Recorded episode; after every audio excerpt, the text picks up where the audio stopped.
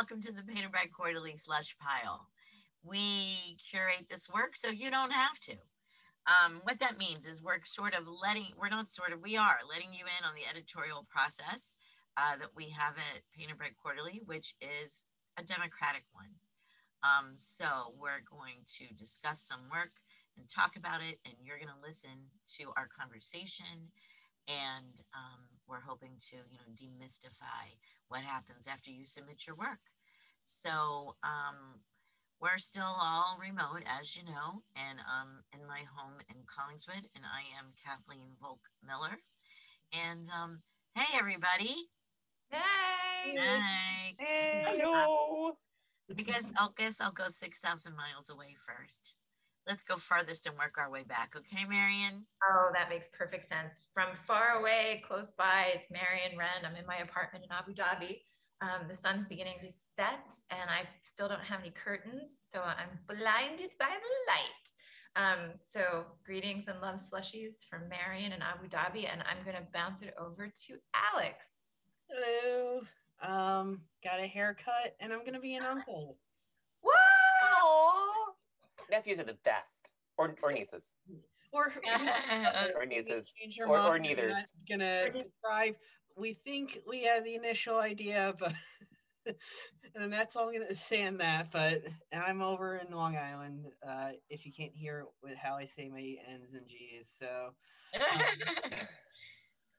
Rhode Island's neither a road nor an island. Discuss.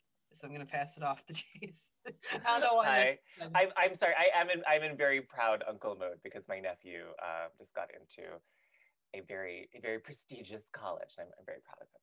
Woo Um, he actually got into three very prestigious colleges. Now he's he's designing Love material, it. and um, and I've been reading his college applications, and he's just a little bundle of brilliance. And I'm so proud of you, Jonathan Schneiderman, if you're listening to this podcast. um, and yeah, and, and I need to get more monogrammed things so that I can pass them on because we have the same initials. Uh, oh, so that's cool. I, have to, I have to work on that. Um, I love all falling this down. uncle love. And you But got I- your haircut not too recently. I did. You I got my lot haircut of not too recently, and um, I am in Brooklyn. Um, and yeah, Brooklyn. Brooklyn. All I'm right. gonna pass it to Kate. Hi, Hi, Kate. Say hi, Kate. Aren't you the okay. fabulous VCAP co-op for spring summer at Drexel University? I am. I'm one of them. You're that Kate Wagner? Oh my gosh. That's my favorite Kate Wagner. Kate Wagner. Kate Wagner is famous. Thank you, Kate Wagner. And Larissa, hello, hello, hello. So glad you're Hello, hello. Yes, Kate is our co-op. I am also in VCAP, uh, and also with the with the use guys in West Philly. Wait, what's a VCAP? Yeah, I know. Video What is- collaboration and production. Ooh. Oh, that was going to be my major, and they canceled it the year before I got to the University of Maryland. Otherwise, I would have been in that major. Oh, Awesome. well, I mean, this isn't what. Well, there maybe there is a major for that, but that's the department that we work for, um, that handles all of the all of the zooming and all of the webcasts and podcasts and things like that. Yep. So there, this has been the busiest year of their lives. Not that it's not always already Yeah. busy. but Yeah. yeah. Thirty thousand Zoom accounts. Geez Louise. Okay. 30,000 Zoom accounts. Welcome, though, to the Can we call? Can we call the episode that? Can we call it thirty thousand Zoom accounts? We might- under, under the sea. Uh, we might have to because I swear, Larissa and Kate, the thing that you bring to this is a deep sense of stillness and calm in the midst. of so thank you so much for for hanging with us while we talk about literature. yeah. Happy to be here. Right. Today's a little bit unusual. Uh, so if anybody's a new listener, we usually do poems and we usually do um, like one to three poems by the same person is probably the most normal episode. You'll have to just keep listening or go back and listen. But today we are doing a piece of fiction. Uh, today we have a short story called Benefiting Positions by Jack Smith. So we are not going to read it aloud to you as we normally do but you will be able to access access the story some way or another on our website pbqmag.org. So, without further ado, thank you, Jack Smith, and uh, let's get talking. Um, so I am really thrilled to be talking about this piece um, because we never do get a chance to talk about fiction on this episode of, or rather on the slush pile. So an episode dedicated to fiction is really special and challenging, right? So how how is it that we begin? How do you how do you start to talk about a whole piece? Um, uh, and a and a piece like this one, which you know presents a, a fascinating story of uh, uh, a, a, young woman whose um, job is basically to lay down with people, to hold them, to hold them. She's she a professional cuddler. Yeah. yeah. she's a cuddler, a professional cuddler. That's right. great. Which doesn't seem far from reality. I think there are professional huggers. I think that I've even heard prostitutes often just hold hold people, right? When, when I was in middle school, I watched, I, I probably shouldn't tell the story. When I was in middle school, I watched a documentary on, on prostitutes, and a lot of them described how what people want was oral sex. And I thought that meant talking to people. And I thought being a prostitute mostly consisted of just talking to people. That's um, and then I found out later that was not they can ask this was not a school sanctioned documentary. When I was in no, school, no, I watched no. a documentary. It almost sounds like the sixth grade teacher said, Hey kids. I, hey, I watched Midnight Cowboy in high school, but I was in an arts program, so and I had to get permission. To yeah, I was really confused by Midnight Cowboy. Like I knew I really, but oh, you know what? I did watch it. I last one, and then we'll get back to the story. I promise. Was Barbarella when I was like 12 oh, was on TV okay. and I was like, wait a minute, how does that exist? that can't happen. And you appreciate it for a different reason, not the, maybe the reason intended. Yeah, I was I was I was excited by the shag carpeting in the space um, but yes, so she's a professional cuddler.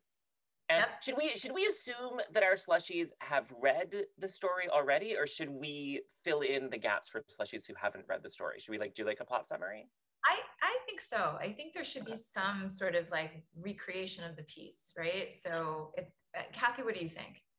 Uh, what I was going to say is as long as we do say spoiler alert, like I said, you can access the story if you want. So it's your choice. I mean, one of my brothers reads the ends of the book before he begins it, which I think is absolutely bonkers. Yeah. But he says that if he doesn't, he reads way too quickly like something in his brain is just obsessed with what will happen and and he can like kind of erase it and just be calmer and still experience the story right? Mm-hmm. Mm-hmm. so i do believe we might have listeners that wouldn't mind hearing everything i mean hearing without having read it. And then some listeners will be like oh no no no i want to read first. So that's their option right? You can do it either way. And i think spoiler alert we may reveal everything that happens including the ending. But I, I, also think that it's it's not really a plot driven piece. Like you're not reading it to find out who did it or you know who sure. what, what's going to happen to the heroine. I mean, it's really kind of a character study. Like it's really this sort of like I think beautiful um, exploration of what it means to be doing this it's a character study it's not a kind of you know True. who done it or what's going to happen or where does this go next see and that in itself is a spoiler alert right because yeah. something could have happened but basically the way this is structured is her her name is jane uh, the protagonist here and we just kind of watch her and go with her on um, her various days of the week to the various people that she sees and we mm-hmm. learn about them through her and um, the positions that she assumes with them um, are often very amusing. But each, I'm just trying to get the structure down here. Each graph is another day with another one of the people that she sees in rotation. And so, yeah, so, right. So I can, guess. Can I read a graph? Can we just like, can I, absolutely, I so absolutely. Um, so no spoilers, but this is um, actually, I, I don't have page numbers on my, on my version. Um, in the swirled yogurt, position four, page 19, Jane wraps her arms and legs around the rabbi as he shifts to embrace her. She can feel his heartbeat underneath her ear as he explains how the day of atonement should and must come before the day of judgment. That our vengeful God is, in fact, not interested in the judgment of that with which we have already repented. Jane takes the rabbi's words and, like wet, heavy strips of paper mache, lines her face. His nutmeg breath washes over her like the final layer of shellac and cements the message deep. She tells him she understands, speaks the words into the warmest, godliest part of his throat. Thank you so much. So yeah, that you guys heard that started with in the swirled yogurt. And then there's some parenthetical position for page 19, as if we could reference some text that would show us what that position is. Um, so she did have fun with that for sure. The um, the, the manual position names, right, right. The manual. We have the grape popsicle, and some of them, you know, I, I kind of did play with it. I played back by like trying to imagine what it was, you know, but some of the words, like the grape popsicle, give you no clue whatsoever. Whereas swirled yogurt, I can kind of maybe visualize something. It might be wrong, but at least I can think of limbs swirling. I have to say though, I really thought the grape popsicle was a great image, right? Like I, you know, those like, you know, the twin popsicles that we would get when we were kids, like just the notion of like two people laying next to each other and just holding hands. To me, for me, that was one of the moments where I was like fully in and trusting the narrative that uh, Jack Smith was creating, right? Because in the universe of the story, the manual's there. So Jane, right, is it's a third person point of view, right? It's not a first person story. Jane's being described, right, as she's visiting these people, but also thinking about what the best um, or most apt position is or what she's going to be requested to do. And um, it is a spiral, it's a swirl, right? Like in that first paragraph, you get this sort of like, you know, 360 of who the characters are. And then in the belly of the of the piece, each graph, as Kathy points out, is sort of devoted to one of these episodes or interludes. And then the end of the piece doubles down on that sort of reversal, um, or rather that sort of retrospective sense of who she's been with, because now that they're in her in a way, right? Like so she's sort of like absorbed some of their attributes and their um, emotions, right? And so I just love that sense of like physically holding somebody, but also containing whatever it is they're trying to manage for themselves, right? Whether it's the the rabbi or the college kid or the female police officer, um, it's it's pretty artfully spun. For, for me, that is what it's primarily about: what she gives and takes from each person. Not that she takes, which, which she receives from each person. Yeah, yeah um, because she is altered every time. She intuitively knows what position to put them in depending on what they need that day. People have their favorite positions. The positions are, are a big part of it too. Um, I mean, one of the amazing things that emerges from the story is how much work it is for her. That that Jane actually, like you, you really do realize how much work Jane is doing in both kind of holding these people and I, and the the positions do give you the sense of a professionalism right that like there's even a mention how you know spooning you don't need the manual for like spooning is obvious but the rest of them you know like she really does have this you know expert knowledge on cuddling positions and she's constantly doing this work of reflecting back to the person the version of themselves that they need to be seen. Mm-hmm. And um, we were talking about sort of mysticism. Um, and I'm, I'm not a mystic, but I am a Lacanian. and and I thought like I mean if I were teaching Teresa Brennan's transmission of affect, where she's talking about the ways in which um, affect moves between people and the way in which certain people need other people to absorb their negative affect, um, I, I would teach this story. Wow. Like, here it is. So good. So, you know, we started this episode thinking about the challenges of reading fiction on a podcast, right? Um, and I, I wanted to return to that because, dear slushies, you know, here here we are sharing what the process is like, what what kind of fiction persuades this editorial board to pay attention to it, right? So, you know, this does have so much going for it, but as as we've noted, it's not really a plot driven story. There is no big who done it, right? There's no surprise cuddling revelation at the at the end, right? It's a character driven piece It's a reflection on touch, on receiving, on containing, on affect, right? Um, and it's it's just like a, a quirky, wonderful premise. And I think that's what drew me into. Like I had to read like that first paragraph. I was like, what am I reading? What am I reading? What is going on here? Right. Um, and and and I didn't know which direction it was going to go. And I thought maybe this really was going to be explicit sex work, right? Um, but it's just it's done with like such a light touch, and it's as um, I don't know, like emotionally significant and intimate as sex work is, right? The sort of cuddling uh, profession that she's she's narrating or is being described in this piece. Mm-hmm. Mm-hmm. Yeah. Well, sorry, you didn't talk about that. You go, please.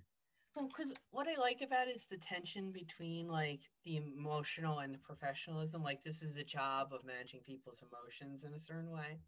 And at first, I and like I'm still a little like, oh, I wish we got to know more about Jane.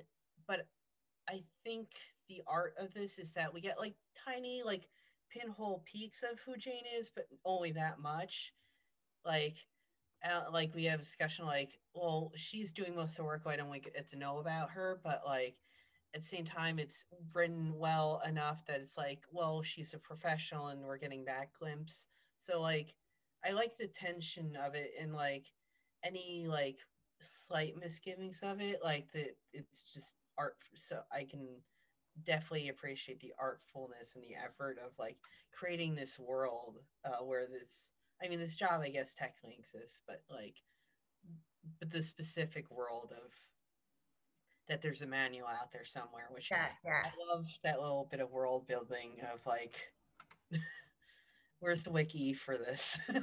Yeah yeah. but alex i love the way you put that too. It's like so what kind of fiction gets our attention right? And what is what is it that will bring to the table that will will sort of you know nudge each other and say hey hey hey you got to read this you got to read this right? And this was one of them. Like this story got the attention of editors um, months and months ago. And i feel like i'm, I'm gonna like betray a little confidence here but i have permission to do this um, this was this was a story that like several ed- editors marked immediately as being really promising. So so the story itself was like super promising. And then we immediately misfiled it and submittable. And it just sat right as marked at, as read and potential um, for discussion. But we we we just mislaid it right? And so that sometimes happens dear slushies right? Human error despite all of the apparatus of of submittable right but thank goodness this came back up into our consciousness right it's lifted back up into the conversation. And so, what is it about this story that made people go, yes, yes, yes, yes, yes, hey, hey, hey, hey, hey, let's read this, let's talk to each other about it.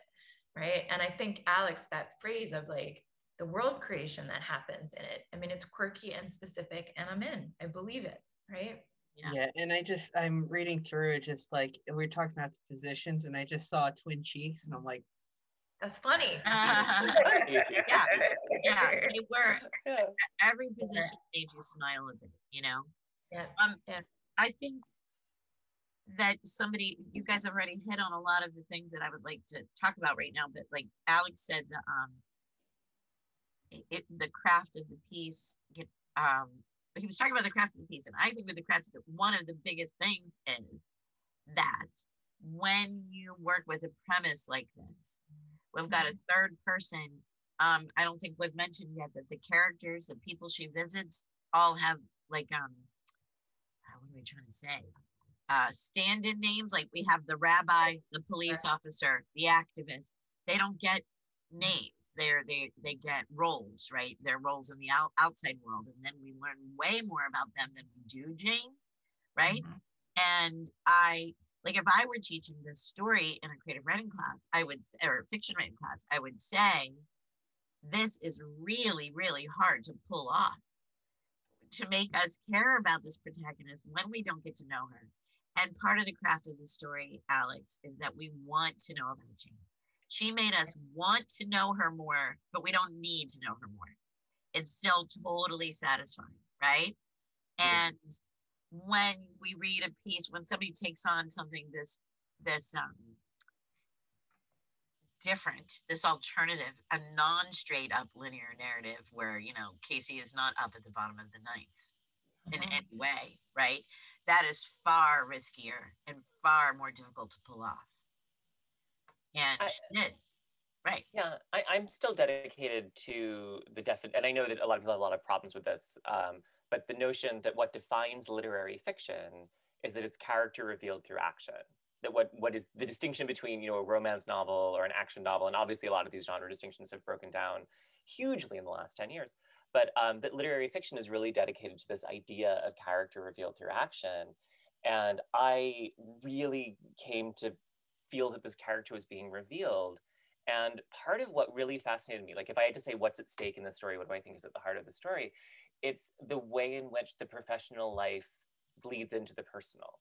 That for Yeah. me, like what, what I really saw being limbed was that way in which Jane's professional cuddling does and does not kind of touch the heart of who she is. And I, mm. I found that really compelling. Like when I found that like I was relating to it, I was using it in like other contexts. I was I was um I thought that was a really impressive feat of characterization. Yeah. Absolutely. Okay, so I am gonna I'm gonna point to one spot in the story though that I I would love to talk to you guys about because so much is is happening to pull you into the universe and to to I, I I personally feel such compassion and interest in what Jane is doing. And it's the last like three beats of of the essay, right? So it's the last three paragraphs, right? Um, uh, and you know what? I'm just going to read it, right? So, in her own bed, in her own home, Jane falls asleep, imagining them beside her. She can feel the rabbi at her back, the activist at her front, and the student by her feet. The police officer is beneath her, and the mute is on top. She is almost one whole person. The rabbi has a wooden Star of David that hangs in his bedroom. On Monday, Jane will see if her fist fits inside the center of it. When she arrives on Tuesday, the activist will help remove her coat. She wonders if he will scrape his fingernails along the tops of her shoulders as he does so. Wednesday is the first of the month, so the student will draw her something beautiful, add a trinket, and wrap the whole thing up. Jane will spend all of Thursday night in room 411, wrapped in sheets that smell of the police officer's body. On Friday, the mute will finally tell her something. He will whisper it, profound and soft, against the inside shell of her ear. And I mostly wanted to read that because I just wanted to read that out loud. Thank you, Jack Smith. but I also, I just want to point to the, um, the sort of on the nose moment of she's almost one whole person right? And if literary as, as jason points out if literary fiction is you know character revealed through action do do we need that line? Like does it is it is it a step too far uh, in terms of exposition of the motive and drive of the character? Did it bother anybody else or is it just like a little bit clangy for me? I I, I kind of agree. This like there that line is a bit like, oh, like is this work dehumanizing her in a way? Like, is it like you could tie it to sex work and is it talking about that and like, but I don't. But it also can be I feel read in a few different ways, so I don't think it's like. Yeah, I'm, I'm not sure how much weight that sentence is supposed to have or in there or its meaning honestly i feel like there's a lot of different ways to enter and exit that sentence. Well i think you just answered it for me then right? So it's not on the nose right? Like from my reading of the story it is right? That it is just this like declaration that the self is a composite self right? And that she's straining toward a sense of of in like subjectivity through this composition right? And if that if that's if that's what this is about then she's pretty much just like broadcast a thesis which troubles me a little bit. But if if it's if that's not the only reading available alex like if you're saying that there's like some like other layers to this then and then i will back off my red pen I, I read it as, as, a, as a little less determinative, like as a little less kind of argumentative. That there's this way in which um, she's becoming aware that she's not well bounded, right? That like like Yeah. that in cuddling, like what happens is that like the physical boundaries of the body are in contact, right? The skin is like where your body stops.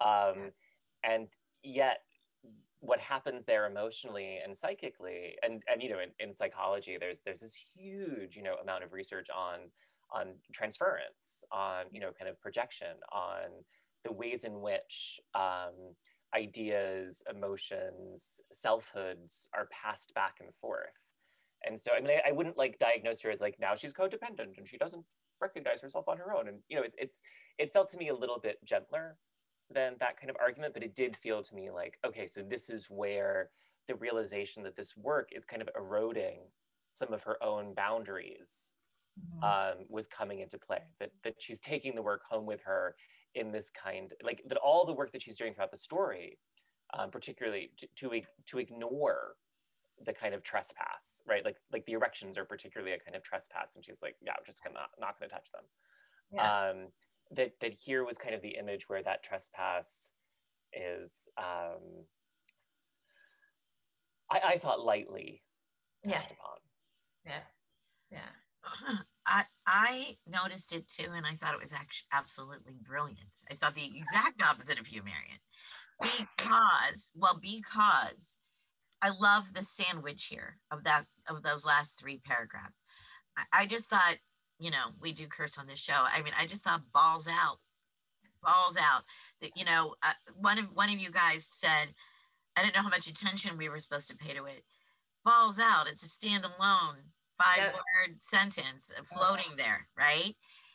But right on top of it, that whole uh, description, for me at least, like those were the normal positions the rabbi at the back, the act- activist at the front, the student by your feet, right? All those things.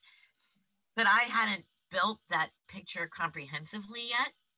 So I love that she built that for me. That each, I didn't realize that every one of those people took up a different part of her physical body until she did that. So I was like, fuck, yes Yeah. right? Yeah. That it just because it went like it was like a deck of cards went boom, boom, boom, boom, boom. You know what I mean? It was so lovely. And then we get that she is almost one whole person. I also read it as Jason said, just quieter than that. Like all along, I knew that she needs them too.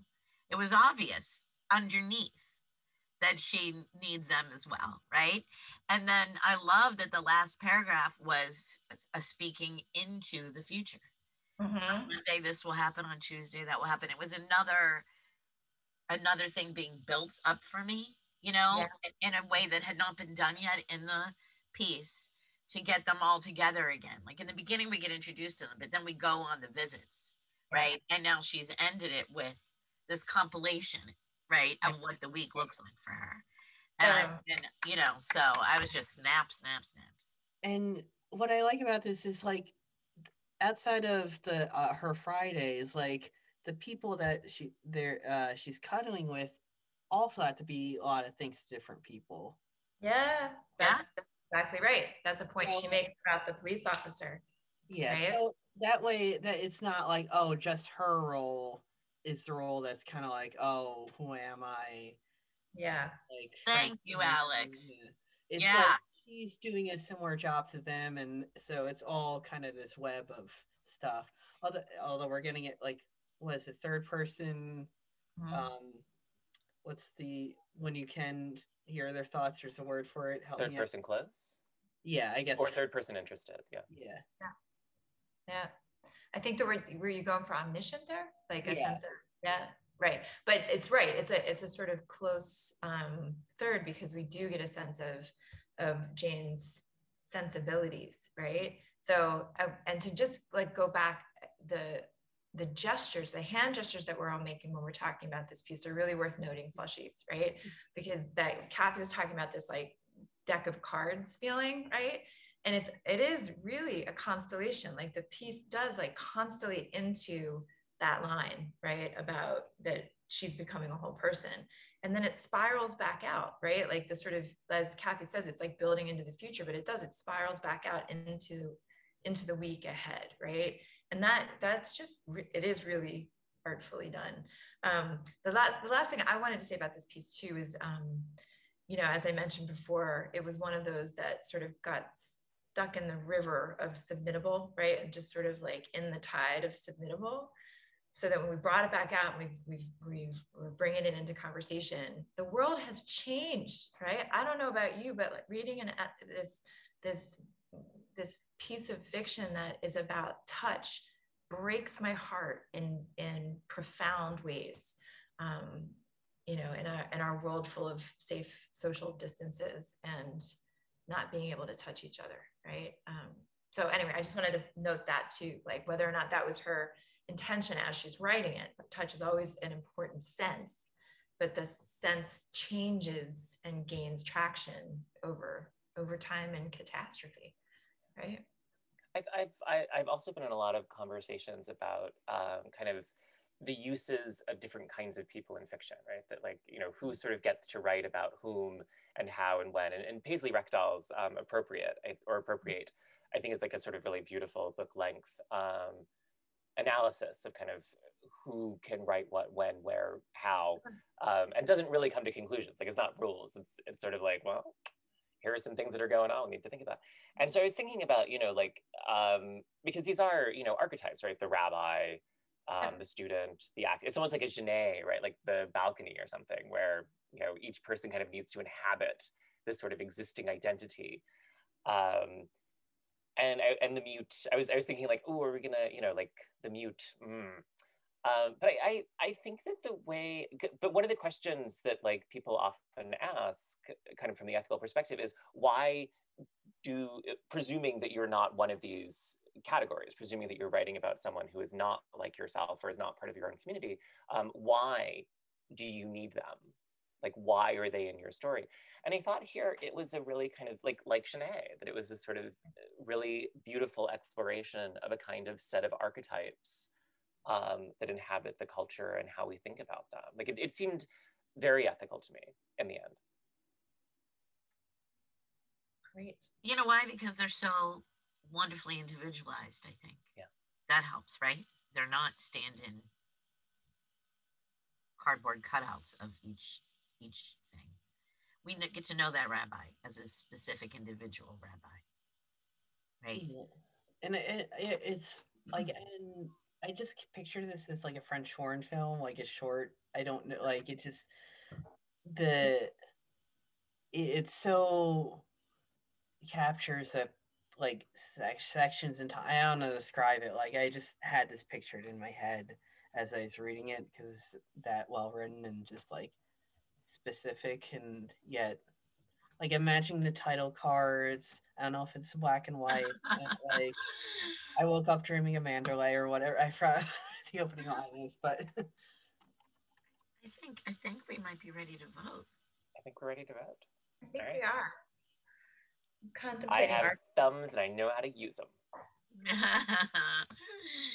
okay, Hey, get your guns up, get those thumbs up. let's do it. One, two, three. vote. And it's unanimous. Thank you, thank you, thank you, Jack Smith. Yay, Jack Smith! Yay, Jack Smith! I'm so happy for this. This is wonderful. She was so kind in her email uh, response to me when I invited her on the podcast. Um, her email back said, This is the weirdest email ever. You probably get so taken aback, right? She just did Yeah. whatever she So does every day. flabbergasted. She was like, I remember that piece and it's been a while. This is the weirdest email ever. So, Jack, Jack, if you're listening, thank you so much for letting us discuss this and this wonderful piece of fiction. We're And reading our we weird wish you email. all the best. And yay. Yeah. You know, guys, I'm so sorry. I know we already voted yes, but we didn't discuss, and this is for the readers, okay? I mean, Okay. listeners. So, slushies, please write to me and let's keep talking about this story because we didn't talk about Jane having a little bit of, Jane has some rage that we did not discuss. And it flares up every now and then. We didn't address it at all because we were just so taken. I think, think we talked so much about the language and the craft and how this piece was built. We took Yeah. the radio, you know, here, which is great. But um, yeah, you know, when she uh, throws the stuff around in the hotel room. She doesn't want to leave it looking like nothing happened there. Yeah, Right. I know. And the fact and that end part when she says, "I want to," she's going to see if her fist fits inside the rabbi star. I really was like, "Whoa!" That was a moment when I read it at first. You know, there's little tiny bits of anger in Jane that that are fascinating. You know, um, but I just think we're gonna. I'm gonna leave. I'm gonna leave our slushies with that. Look for that as you read it, and then write to me, us, and tell us what you think about that. Tell us what you think about the podcast, how we're doing. We're mostly on Insta these days, uh, although we tweet as well. But you know, since FB is kind of FB, and also if we're event based and we're not doing events right now, follow us on the socials and um, write to us and keep listening and keep reading. Anybody have anything else to say? I think we should all throw pillows around our room in the style of, of Jane's Rage. That's what we should do. Right? Love you all. Love you. Love you Woohoo! guys. Thanks, Yay. Thank you, Jack Smith. Thank you, thank you, thank you. Bravo, bravo. Until next slush pile.